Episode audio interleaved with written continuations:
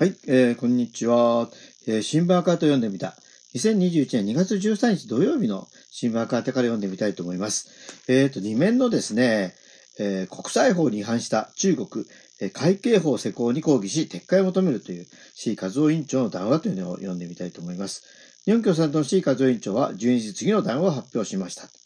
ということで、えー、中国政府は、えー、今月1日、えー、会計局が活動する領域を一方的に拡大し、えー、武器使用を含む権限を強化する会計法を施行した。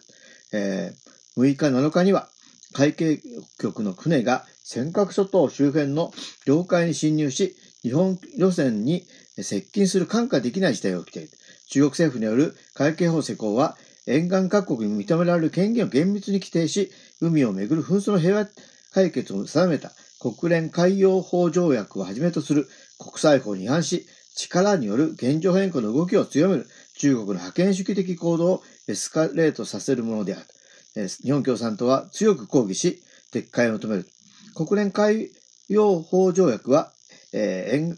沿岸国の主権の及ぶ範囲を領海に限定するとともに、領海に隣接する接続水域、排他的経済水域、大陸棚など海域ごとに沿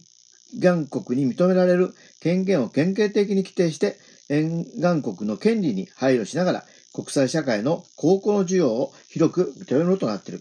ところが、中国会計法は、こうした海洋法秩序には一切言及せず、中国周辺の極めて広い海域を一括して、我が国の管轄海域と規定して、その、その全域であたかも領海か、それに準ずるような幅広い権利の行使を中国に認めることとなっている。さらに中国会計法は、我が国の管轄海域において、林権、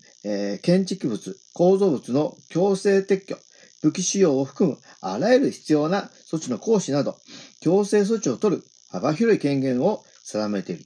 え中国会計法は、え領海において沿岸国が強制措置をえ取ることを限定的に認めている国連海洋法条約の原則を大きく逸脱するのであり、我が国の管轄海域の、えー、無限定性と相まって、えー、国連海洋法条約の原則と条文をあからさまに無視した国際法違反の極めて危険な法律と言わなければならない。えー、中国が尖閣諸島を含む、え海域を自国領と主張してもとで、海警法の施行は我が国にとって極めて重大な問題である。にもかかわらず日本政府は深刻な懸念、えー、同法が国際法に違反する形で運用されることはあってはならないと表明するにとどまり、会計法自体が国際法違反であるという批判を行っていない。日本政府は会計法自体が国際法違反であることを厳しく批判し、その撤回を求める外交的対応を行うべきであるという談話を発表したということですね。これ非常に重要なね、談話だと思いますよね。あの、まあ、あの、一読してね、あの、まあ、えー、もっと細かいところはですね、こういろいろ勉強しないかんところもあるとは思うんですが、あの、本当道理のある、えー、主張だと思うんですよね。まあ、尖閣列島の問題というとですね、私が1978年、まあ、大学の1年生だったと思いますが、その時ね、あの、あの、まあ、大学の中でね、あの、尖閣列島は中国領だという、いうことを主張する、まあ、いわゆる中国も、あの、まあ、毛沢東、猛獣と我々呼んでましたけども、